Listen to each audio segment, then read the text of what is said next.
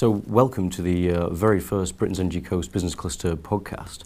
Um, and I'm delighted to say that it's, uh, we're welcoming a, a, very distinguished guest with us today. It's uh, Tim Stone, the chairman of the Nuclear Industry Association.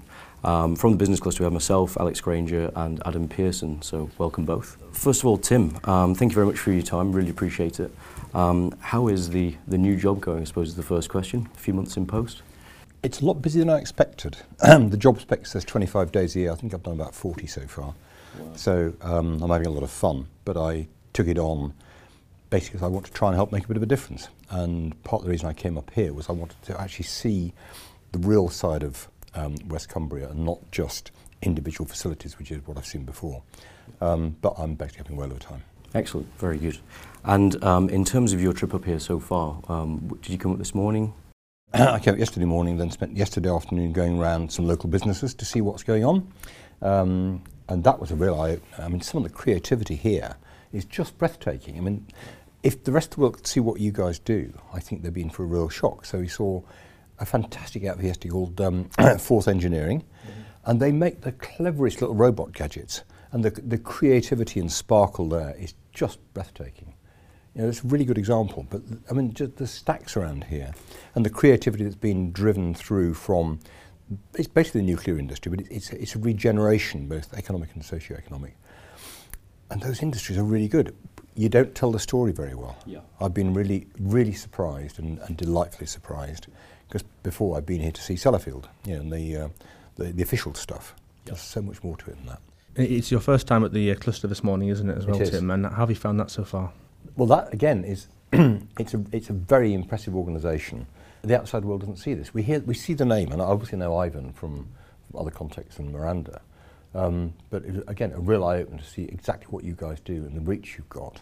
Um, and the thing that's hit me so far is that there's a hidden gem up here. You lot as a, as a group, the, the, the business cluster and more widely, you need to gang together and tell a story. You need to pull it all together and put put forward a real presentation of what you do. Because at the moment, I, you, we see bits of it, but nothing like the impact that's actually here. Definitely, and, you were saying this morning that it's so important to the, for the, the cluster and the NIA to actually work together on the sort of shared shared vision as well. It's really important for the NIA to be a focal point for all the groups like you, whether it's it's here, it's the um, um, uh, the Energy Island on Anglesey, uh, the guys down in Somerset, people in um, uh, in Sizewell we need this all glued together so we have a consistent view and we can all leverage each other's ideas. So our job in Whitehall with the NIA is to try and help drive policy. Out with the membership, we need to be helping supporting and working with the members. But all of us together need to be sharing the same vision and messages to make sure then that the entire universe hears this chorus of approval from all of us and not lots of different voices. So one of the things that the, the business cluster can do now, I think, is to provide for West Cumbria that focal point for a single consistent view of the world and a single consistent messaging around the place. Yeah, totally. So, so something that we've had for a number of years in the, in the region is a steady work stream from Sellafield, um, and there's been a number of different supply chain companies that have popped up, um, and as you've seen over the last couple of days, there's some really impressive technology and, and, and capability here. But something that we've struggled with is really um, taking advantage of the globalization of the nuclear market. Um, obviously, we had the first commercial nuclear reactor here in, in, in Calder, um, but we haven't quite uh, managed to get a, a foothold in, in the international market. How do you see the business cluster and, the NIA working together, along with the other stakeholders you mentioned there, to really exploit that global opportunity? I think, to be honest, historically, you've had so much going on here that there's not really been a reason to focus on the outside world. Um, the history is really important. And the, one of my other jobs is I chair the nuclear risk insurers who we insure 324 licensed sites around the world. Um, we were set up for Calder Hall because you couldn't start it on until we were created to provide the insurance structure that worked. Everything's been inwardly focused for the last 60, 70 years. We have to do something about turning it around. And what the NIA wants to do, what I want to do, and I want you guys to do, is I want us to be much more, um, first of all, from your point of view, setting out what you've got, not just we're here in Sellafield, but the industry skills. How do I present that to the outside world? And then from the NIA, I want us to work with embassies both in London from foreign countries and British embassies around the world to get the message out and to try and help make sure we find the, ident- the, the opportunities and link things up, which is not about saying when country X says um, we need some help with decommissioning, we shouldn't turn around and say, here's a catalogue of 57 country, companies. Absolutely. We should come back and say, go talk to these three, or go talk to these three. Actually focus it down on guys who are really good at this stuff. Because to start with, we have to build more of a reputation abroad. As a general maxim, when you're building a business, you start by building a reputation, then build your business. Because without the reputation, nobody takes notice of the business. We need that reputation building. And so I hope the NIA and the business cluster can work together to, for us to provide a conduit for you through, but you then to provide the, the focusing of the skills and the, uh, the innovation up here that we can then um, help export. Super. So, so in the area of late, we've had a little bit of bad news in, in um, NuGen, unfortunately, um, uh, going well, going away, and, and Moorside not necessarily being developed right now. Um, do you see any any sort of future for Moorside as a site, and potentially um, as a site for SMR development or, or something else in the nuclear industry? Moorside's a great site. it will be developed for something. I've got, that I have no doubt. Um, just like Wylfa, and I'm still on the board of Horizon. Yep. So that's also that's another one of these um, horrid shocks. But the lesson, there are two lessons from both of them. First, that you can't do this a, as a developer-led model. The price of building these sort of projects is just too big. So we have to look at a different way of doing it. Second thing, though, is that in any rational decarbonised future, where you're decarbonising not just heat, uh, light, but transport and heat, you need a shed load, actually a cubic shed load of electricity. and the cheapest way of getting a cubic shed load of electricity is still nuclear. Um, the numbers out of Horizon, um, and these are my numbers, not Hitachi's numbers, but Greg Clark in, the, in Commons said units 1 and 2 will be 70, 75 pounds a megawatt hour or less.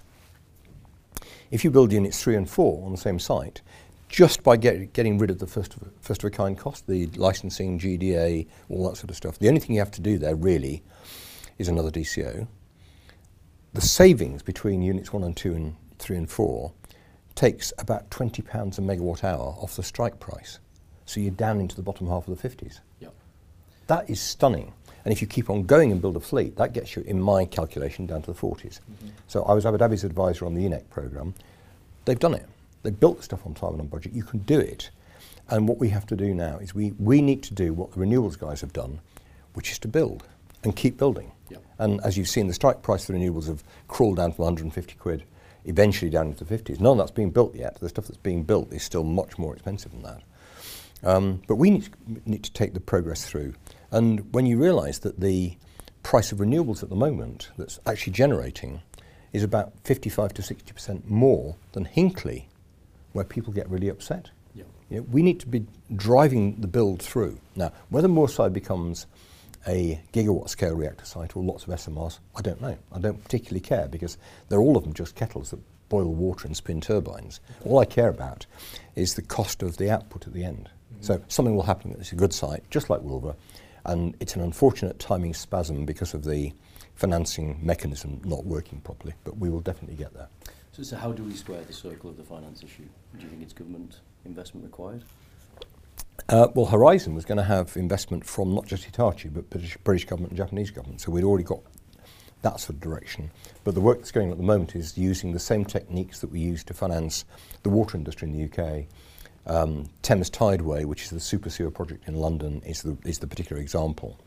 And to adapt that for big infrastructure like nuclear, and it's called RAB, Regulated Asset Base, and you'll hear you'll get sick of it over the next year or so, because it's all terribly trendy. It's going to solve everything. The thing it doesn't solve, though, is you've still got to spend the money to get to the point where you can start work, and that is still going to be costing for a big one around a billion. Yep.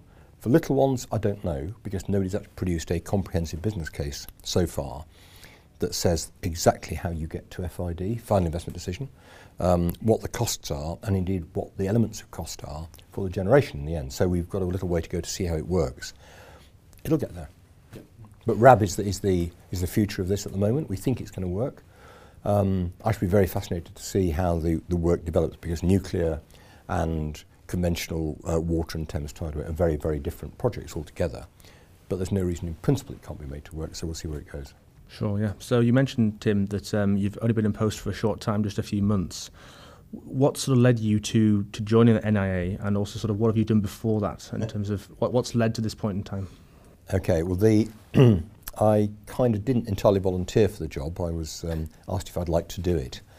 Um, but I got a bit, a bit of recent form. So my first involvement, well, no, my first involvement with nuclear was when I was eight. And I found, it was, so it's not long after Calderhall started, I found a book in the local library explaining how reactors worked. I was sort of, ooh, that's rather interesting. I'm a bit of a geek. And I already knew at that point, I knew a little bit about atoms and molecules, and atoms had electrons, and I had no idea what they were, but you know, I got the idea. Um, and ever since then, there's always been this sort of slight, ooh, it's very interesting and geeky and fascinating and blindingly obvious to some degree. But in 2004, I'd been doing some other work for government on the rail review. And I was looking at what's going to happen with decarbonisation, and the penny dropped for me that you had to have a big chunk of nuclear in it because it's low carbon. So I did a paper for Treasury just on my own. It's about 50 odd pages on um, why you need to do it, how you do it, who builds them, how, you know, how the projects work, and so on, and talked a bit about the challenge of financing it. Um, then um, got tapped on the shoulder in end of 2006. Would I go and help government work out how to pay for the um, waste and decommissioning of new build to make sure we didn't dump it on our grandchildren? And that was Treasury uh, asked me to do that with um, what was then DTI. I'd been in there about six months and um, was then asked, well, yes, it's fine being advised with the Secretary of State on waste and decommissioning for new nuclear, just sort out new nuclear. So then got roped into the wider policy developments. And so I spent, um, I worked for five successive Secretaries of State, starting with Alistair Darling, ending with Ed, Ed Davey, not as a civil servant, not as a politician, absolutely not, but sort of somewhere zombie-like in the middle, and was chairman of the Office for Nuclear Development, uh, did the review which took the regulator out of the safety regulator out of the HSE and created the independent ONR, and was um, then heavily involved, for example, in when the Germans decided to sell Horizon. um, when the Germans decided to sell Horizon, um, I was with the government going around the world talking to potential investors to buy it in China and in Japan. Um, so a lot of fun with that. And then just carried on. So in the meantime, I became chairman of nuclear risk insurers, as I was saying earlier. Um, so it's just been one of those happy accidents. So it's like my entire career, because I'm originally a theoretical chemist. Um, realised too late that the guys who taught me had tenure but were only 10 years older, so I was going to be ancient before I got a proper job. Mm-hmm. And of my two employable skills, one was IT, so I went to what is now Accenture to do big, big stuff. Uh, the other one was I'm a double bass player, and I thought briefly about becoming a professional bass player, and thank God I didn't. Terrible well, life. Yeah. Um, but went from IT to uh, running a software business in uh, a big money centre bank in New York. Then sort of hopped over the fence and got involved in, in doing the deals and became a banker and doing big projects. Channel Tunnel Rail Link, the rail line, financed a load of Eurostars, TGVs, aeroplanes. So I've had all sorts of fun. And every single time I've moved, it's not been because of some grand plan. I mean, quite the opposite. It's usually involved uh, a jolly good lunch and somebody saying, How do you fancy doing that? And me going, Oh, that's rather interesting. Why not? Mm. So it's always been looking for things that are interesting with people I like, and that's actually what I'm doing now. So all the things I do now, uh, I'm also on the board of Arabs, and it's with people I like, with doing things I'm interested in. Well, the one thing I said to both my kids is, I don't care what you do for a living, but you should enjoy it. Pick things you enjoy. And I said, if you ever come home moaning about your job and saying you don't enjoy it, you'll get no sympathy. Go and find something that you do enjoy. Absolutely. So h- how much um, do you interface with uh, sort of the outgoing chair, Lord Hutton? I, mean, I, I guess you guys are pretty close. You seem to be uh, good pals at the uh, dinner in December. Well, John was one of the ministers I worked for. Yep. Um, and I knew him for quite a long time before that. In fact, I was helping him think about welfare to work when he was at DWP. Um, and if you go back there, he brought in a guy called David Freud to do a big report on welfare to work. Well, David was a former colleague from Warburgs. Mm. So I've known John for a long time, and he's a class act, and now he's chair of Energy UK. We have a huge amount in common, and I hope we can both help each other make a difference. Brilliant, yeah, sure. So you've sort of taken us on, on your career there uh, through most of the steps then, but where did it kind of all start for you, Tim, in terms of like geographically and in terms of education? So I'm a Yorkshireman. Um, there's a bit of accent left, I think. Um, it gets slightly worse when I'm back over there. Um, but uh, I was saying to you on the way up here, uh, all my family moved up to Sheffield area for coal and steel in the late 1800s. Um, local grammar school boy, went to Oxford, um, got completely in love with the place, just became fascinated by the geeky end of science. Um, I quite like making homemade explosives. You know, I'm that sort of geeky guy. Amazing what you do with a bit of iodine and ammonia. Um, but I'm, I'm just a native Yorkshireman who's um, hoping one day Yorkshire will declare UDI and then I can uh, have a passport somewhere else. Great. And you went to university um, to study chemistry? Yeah, that's right. Although I spent rather a lot of time playing the bass instead, so I had to, I had to work really quite hard in the last year. Mm, excellent. So, going moving from chemistry into nuclear, what was the sort of transition between the two? It, it's an element really of having been trained as a scientist. Um, you don't lose that. It's like being an engineer. Once you've been trained as an engineer, it just affects the way you think. Um, and so when I was first brought in to um, look at waste and decommissioning, the fascinating thing there was I said to all the um, reactor vendors at the time, uh, I need to understand the nature and quantity of wastes that your reactor produces so I can work out a bit about the problem. And um, three of the four were really helpful, brought in loads of data, explained very simply and quickly what was going on. Fourth one came in, um, and I obviously won't tell you who it was, but they said they had a, um, a very special technique to reduce corrosion in the primary circuit by using a different isotopic mix of boron in the cooling water. And I said, that's fascinating, but I don't understand how that might work. And uh, would you please explain? And they said, no, they wouldn't, because it was a, um, a trade secret. And I said, well, that's fascinating, but let me just show you something. I got a whiteboard and a felt tip, and two pages later, a bit of quantum mechanics, and the, the, reaction, the reaction rate variation is the square root of the ratio of the two masses of the two isotopes. So I, that science stuck. And basically, the, the, square root of the ratio of the um, isotopic masses of boron is near enough 1. And so I said, either you've just defeated Einstein, or you're lying. And I don't mind which, I'd just like to know. but until you've explained, don't bother coming back, or words to that effect. I never had any problem after that. Excellent. So I think the sort of the uh, superpower in the nuclear industry at the moment is definitely going to be well China with the amount of plants they've got coming online. Um, obviously, in terms of sort of inter-country um, relations are a little bit rocky at the moment when it comes to sort of cybersecurity, etc. I know there's some nervousness from MI6. How do you see that relationship going over the next over the coming years? It it's obviously quite delicate. I think we have to recognise the fact that China, as a um, economic power, is, is here. It's not en route. Um, I said downstairs, you know, the, the Chinese, early part of the last decade, decided they wanted some high-speed rail, and by the end of next year, they'll have 30,000 kilometres of it. Yeah. When the Chinese decide, decide to do something, they do it properly. Mm-hmm. And it's been clear for a long time that the Chinese have been very focused on um, nuclear power. Um, I'm, I'm pretty certain that at some point the Chinese as a nation will decide that low carbon matters because as a society they think intergenerationally in a way that we don't. And I can quite see them at some point saying they have to go low, low carbon really hard for the future of their society. And when they do that, they'll probably expect their trading partners to do the same. They're here, and we might not like it, and we might have missed the boat in terms of we're not back to the superpower that we were 50 years ago. But if you go back in history, pre 1700, as a society, China was immensely powerful and you know they've they faded a bit um, over the uh, um, the 18 and 1900s, and they're back again.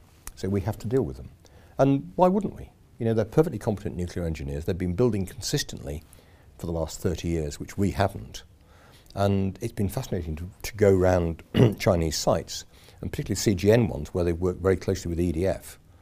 You know, for, for a long time, quite a lot of the Chinese sites have been included in EDF fleet operating stats because they work so closely together. So, yes, we ha- yes, it's a, a, um, a, difficult time. I don't by any means think it's, it's at all impossible. Um, and we need to work with them. And interestingly, they have realised that they have to adapt to our culture and they can't just march in and take over in a bit the way the Brits used to do. You know, 100 years ago, we would march into countries and just speak slower and louder until people understood. The Chinese, um, one of the guys described themselves as being wrapped in a Union Jack. They're trying very hard to, to localise and adapt. Um, so we, we will deal with them, but they are, they've got it. They, they absolutely understand that nuclear is a big, big um, part of their future. Uh, was an academic paper last year where the government asked um, some university gurus to look at could you build 500 gigawatts of nuclear in the next not very many years? And it was essentially, physically, can you build them? Have you got the manpower? Do you have the skills? Is there enough fuel? Etc. And the paper eventually concluded that yes, there was. Now, a state like that doesn't, from top government level, commission an academic piece of work like that for fun. So guess what's going to happen? They're going to be building. Absolutely. So just to bring it back onto you then, Tim, you've, you've mentioned uh, musical instruments and you've mentioned your sort of love of sort of science and uh, almost technology, but have you got any other interests in sort of things that you get up to? Um, I do play the bass quite a bit still, and I sadly only classical bass. I would give my right arm to play jazz, um, so I still um, I still try and do you know, quite a lot of concerts. And part of the reason is that if you think about it, when you're playing um, in a concert, you're playing notes to you know, the odd few millisecond precision. So the degree of concentration is unlike anything I do anywhere else. You know, sorry guys, I don't work that hard at work.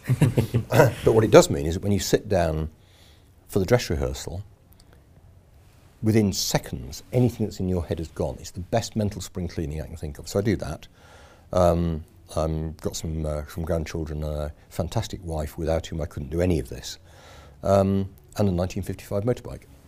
Excellent. Oh, brilliant. So I'm a geek, basically. I have lots of fun. Uh, so one question as well we had, Tim, was um, if you could go back to being someone who was in your early 20s, but with the experience that you now have, what would you do with that knowledge?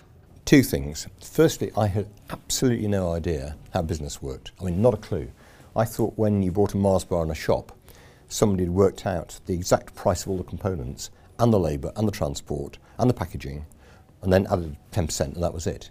The fact that you might charge what you could for something, and sometimes it might be an outrageous amount, and sometimes you might not actually make money, it never dawned on me. I assumed it was all, I'm a scientist, you know, I assumed it was all absolutely beautifully, accurately calculated. So understanding the real world outside took me a long time, and because it's not rational. It's, at least it's not rational in the way that you think as a pure scientist. So more um, understanding from school and opportunities to do internships would have been fantastic. The other thing was recognizing that most of what happens in governments, in policy formation, is also not rational. the, what goes on in politics, it's, it's not right or wrong, it's a very different value system. And part of the reason I managed to work well with Whitehall in the end was I, I eventually managed to understand you know, the value system, how they work, what matters, how they think. Understanding that a lot earlier would have been easier too. But the final thing was actually one of the things I've said to uh, a lot of colleagues is, in general, at work, obviously not in a pure nuclear context, but don't ask for permission, ask for forgiveness. If you have a bright idea, have a go at it. Don't sit there saying, "Can I? Can I? Can I? Please, please, will you let me?" Obviously, you don't break rules, and obviously, you don't go beyond, you know, s- sensible bounds. But have a go. Have a go and be creative, because so often um, simple solutions are the ones that people need. And the final thing is to learn to think right at the top, not to look at the problem you're immediately dealing with, but just understand the context from above and what it is above that's saying, please do this. Because the outcome you're driving up here, and that's another word that matters, the outcome you're driving to up here is something that you should always focus on. So as you're looking at the, the individual problem, don't get stuck in the weeds. Okay, to, to wrap it up then, uh, final question. What do you think of Adam's flowery shirt? You have to have a strong personality to wear a shirt like that. Well, very, that's, very colourful, thank you. um, but goes with the character. And, and knowing, uh, knowing his uncle, I'm not in the slightest bit surprised. Absolutely. Excellent, That's thank our you. very own rising star. Yeah, very good. Okay, thank you very much, Tim. Really appreciate your time. Thank you, Very interesting. Yep, thank Cheers. you.